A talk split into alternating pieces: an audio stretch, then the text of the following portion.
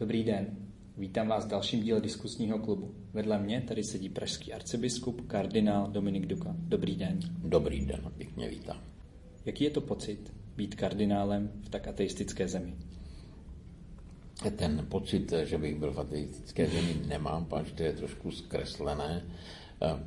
Naši ateisté jsou na těch 70% a pak můžeme říci, že obecnou vírou v této zemi, převažující, je ten známý výrok, něco nad námi musí být. Takže jestli tomu správně rozumím, ten pocit nemáte.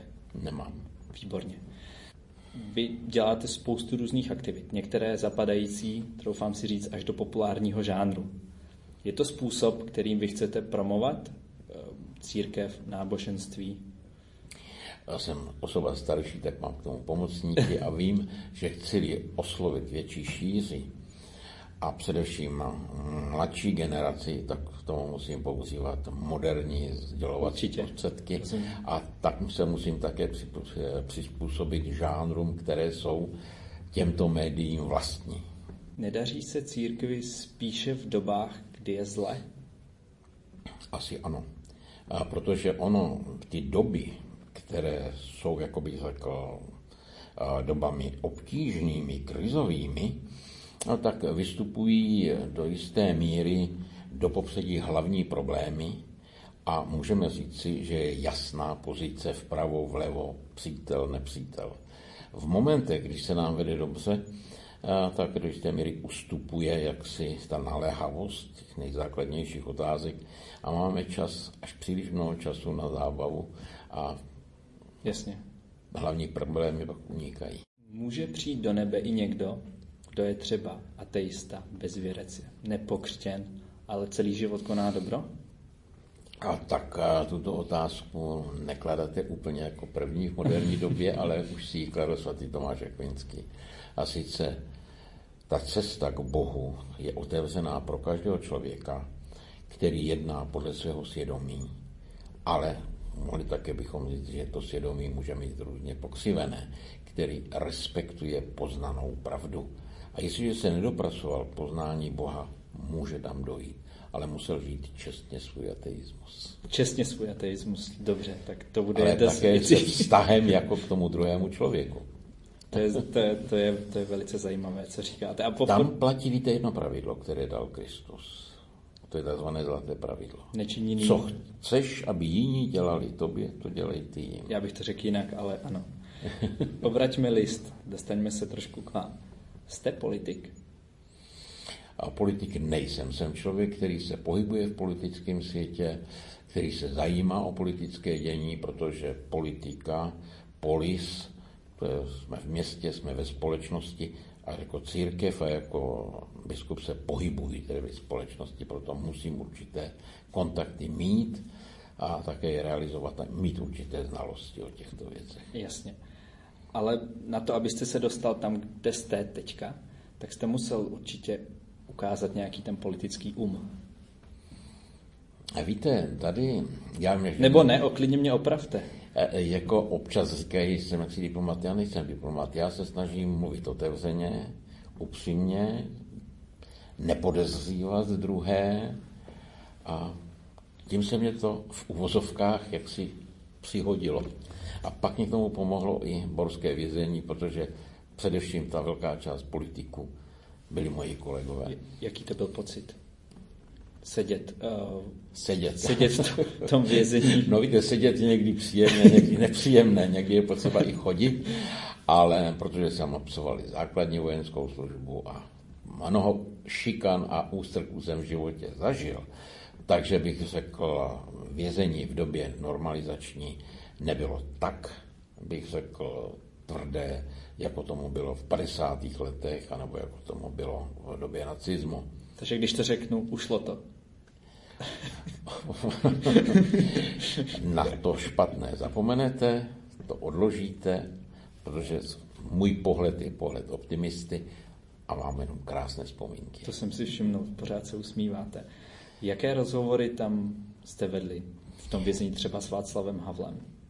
No tak naše rozhovory, jednak jsme měli takovou vězeňskou univerzitu, kde každý mluvil o svém oboru a náš takový firmu Stonus byla debata o osobním bohu. Protože tam je právě ukázka té české mentality, kde něco nad námi musí být. Ale je to cosi, je to někdo, je to víc než někdo. No a nakonec, když už, to jsme nedozešili ten rozhovor, ale když vás Havel dostal čestný doktorát Toulouské univerzity, kterou zakládali Dominikány, tak jsem byl na to hrdý, že Dominikáni mu ho dali, ale dávno tam Dominikáni nejsou na té univerzitě. A tak mě Václav Havel řekl, a všiml jste si, že jsem řekl slovo Bůh, nejenom horizont a tak dále. A pak bylo běžné u Václava Havla, že když mluvil zahraničí, používal slovo Bůh, když mluvil zde, tak používal určitých různých opisů a že tyto opisy se týkají osobního Boha, na to napsal celý velký esej jeho přítel, i můj přítel, zesnulý pan rektor Radim Palouš. Mm-hmm. Vaše eminence, vy mi teda chcete říct, že jste uprostřed totality ve vězení se bavili o Bohu? Ano. Takže vás jakoby, já bych čekal něco takového, že jste třeba spřádali nějaké pikle, jak, jak ten režim jak ten režim posit. Ne. O tom skutečně jsme pikle neskládali. Je pravdou, že na jedné vycházce eh, v neděli, kdy jsme se dostali z různých oddělení, eh, jsme vytvářeli úvahu o budoucí vládě. Ale to byla jediná úvaha tohohle. To nebyla jediná úvaha, ale prakticky jediná, taková přísahanecká, která Aha. končila trošku úsměvem i trošku obamami, eh, protože náš přítel, pozdější eh, senátor Albert Černý, eh, řekl, nechte toho, já jsem za to zavřený, protože my jsme si dělali jako v divadle legraci a obnovovali jsme Habsburskou monarchii a já jsem tady a už nechci ještě dostat další trest. No a tam já si jaksi přivlastňuji a myslím, že nemám tedy jaksi někoho, kdo by mě předešel. Když jsme hledali prezidenta, tak Václavu Havlovi dávali jaksi roli ministra kultury. Jsem říkal, ne, on bude prezident. Proč? Ale proč? A protože jsem viděl jeho postoj a jeho zájem o ší, celou šíři, dá se říci, toho státního aparátu a toho kulturně náboženského společenského života. Viděl jste v něm i charakterové vlastnosti, které ho na to předurčovaly? Myslím, že ano. Protože většinou to se právě vzpomíná e, se jménem Václav Havel. Ne, že by, to slyším poprvé, že by měl takovou šíři v tom aparátu, ale právě, že měl ty charakterové vlastnosti. Takže pro vás je to spíš to, že měl opravdu, jak se dneska říká, to know-how měl toto know-how, i když v části našich představ byla představa, že bude prezident Václav Havel a generální tajemník reformované demokratické socialistické strany, který se bude jmenovat Alexander Dubček. Rozumím. Ono se to trošku ale splnilo. Dobrá. Opět obraťme trošičku list a dostaneme se přímo k vám. Vadí vám absence rodinného života? Já se přiznám, že ne. Protože já ten rodinný život, jedna, která, že jo, to, byla to rodina mých rodičů, sestry, jejich dětí, Jasně. široká rodina ze strany matky a do jisté míry i rozděl, rozvětvená mm-hmm. rodina mého dědečka. A pak já se snažím jak si žít jistou formu toho společenského rodinného života. I zde společně slavíme Vánoce. Kdo nemá vlastní, jako by řekl Vánoční stol, přijde sem. A stále se pohybují mezi lidmi a konec konců i ty děti mezi do toho přijdou, že jo, se zeptají, chtějí obrázek a podobně. Máte. Takže tuto absenci nemám a na takové smutění nemám čas. A pak víte také, mám asi jeden no, zkušenost, že on rodinný život vůbec není jako jenom selanka, ten také vyžaduje mnohé a přináší zcela jistě mnoho krásného, ale taky mnoho náročného. A řeknu upřímně, kdybych měl mít vlastní rodinu v tomto způsobu života, chudák, teda žena a ještě větší chudáci by byli děti. Ač nevím, kdo by, jakým způsobem bych se té rodině věnoval. Rozumím. Je ta rodina překonaný koncept? Protože to není koncept zase až tak eh, starý. Taková ta nukleární rodina. Nukleární rodina. No, víte, ono, víme, že matriarchát je fikce, jako, rovněž taky patriarchát. A zcela jistě, že známe jako poligamní rodinu, ovšem to nechám na ženách, aby si rozhodli, jestli je to příjemné, protože kontakty, které máme s Indií a s některými těmito zeměmi, tak tedy ne. A pro mě rodina je od slova rodit, čili jako jinak bych se člověk nenarodil a umělé oplodňování, tam bych byl velmi opatrný, protože my se vlastně učíme životu ještě dřív, než se narodíme. My se učíme mít rádi, aniž bychom tu maminku viděli. A ona nás má ráda, ještě ani neví, jak vypadáme. Dneska už jsou na to zařízení moderní, ale ani nevěděla, jestli to bude děvče nebo kluk. Čili tam se my učíme být lidmi. A zcela nutně potřebujete pro život, jak od matku a otce, nejenom proto, aby vás napomínali a pečovali, ale my přece odkoukáváme tento život. A to není bez rodiny možné. Dobře, ale teďka eh, použijí statistiku. 50% manželství se rozvede. To není příliš velká úspěšnost. Eh, tak, jako bych řekl, víte, tady právě vidíme tu ošidnost statistiky. Těch rodin rozvedených je 30%. Ale protože máme olympioniky v rozvádění, jo, Aha. tak nám to doběhne až na těch 50%. A potom musíme taky říci, že některé rodiny se nejsou rodinami a nejsou manželstvími, ale jsou tak jako někteří usilují o registraci, já nevím, dvou mužů a dvou žen, tak někteří tedy muži a ženy dohromady nevytváří manželství a rodinu, ale nechají se zaregistrovat a když je to přestane ale, bavit, tak se rozvedou. Ale pak máte taky rodiny, kde by bylo možná lepší, kdyby byly rozvedeny. Může být.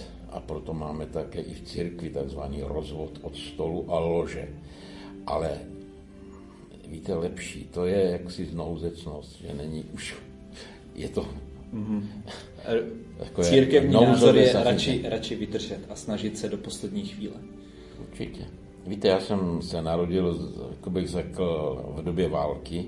Nebyl mi rok a tatínek odešel do Itálie, do Anglie, vrátil se, pak byl na různých pozicích, ale nebyl doma. On pak byl taktéž jaksi v zařízení tady na Loretě, pak na Mírově. Nechyběl mě, pak jsem viděl, že mám tátu, který pro něco žije, taky pro něco teda strádá. A takže jsem byl, jsme byli odcházáni na maminku, vlastně celou dobu celá péče o rodinu byla na jejich ramenou, ale a když jsme začínali, když se otec vrátil, tak to znamenalo, to byl pád v mnohem, který by se jako stísněnějších podmínkách. A, te, a tam potom poznáte, co je to rodina. O tom se nedá tak jako jednoduše hovořit. Musí tam být jistá zkušenost, a také si nedovedu tedy představit, že bych se moji rodiče rozvedli a že bych měl někomu jinému říkat táto nebo mámo. To si nedovedu. Rozumím, rozumím. Pane kardinále, máte nějaká přání?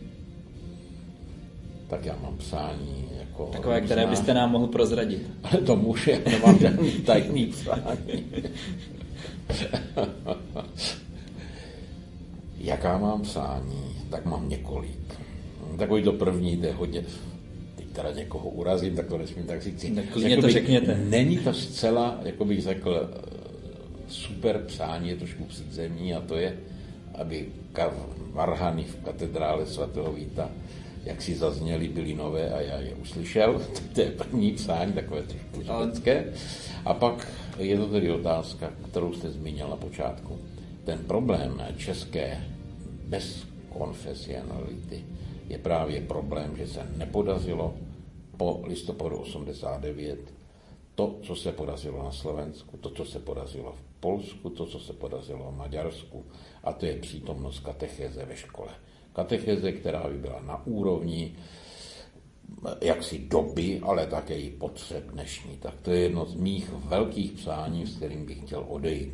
A pak už to jsou takové, jako bych řekl, drobnosti, aby tady, aby bylo jaksi méně starostí s tím zaváděním nového hospodářsko-finančního modelu církvy a aby všechno dobře dopadlo. Rozumím. Co máte v životě nejraději? Co máte v životě nejraději? No teda, to je otázka. Máte čas.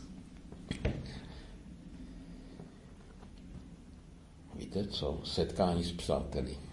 S přáteli, na který mohu skutečně spolehnout.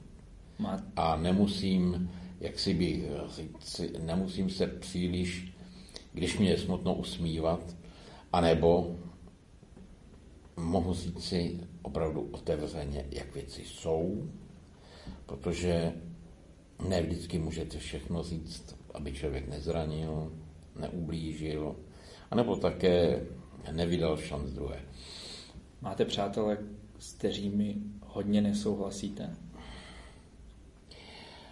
Dá se říct, že ano. Já jako nemám takového přítele, který by mě na všechno kývnul. Ani nemám takového spolupracovníka.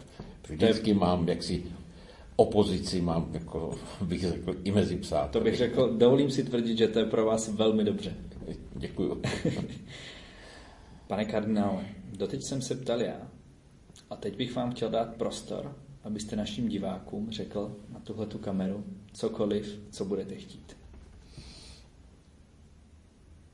Tak já bych si dovolil tedy oslovit, teď momentálně jste jako imaginární divák, pač vás nevidím, musím hledět tedy na objektiv eh, kamery či fotoaparátu, ono to je asi obojí v jednom. A chtěl bych vám jenom popsat jedno, abyste ve životě mohli mít radost z nalezeného poznání pravdy, pravdy, která osvobozuje, která dává smysl lidskému životu a pomáhá překonávat zklamání, odmítnutí a také i utrpení a bolest.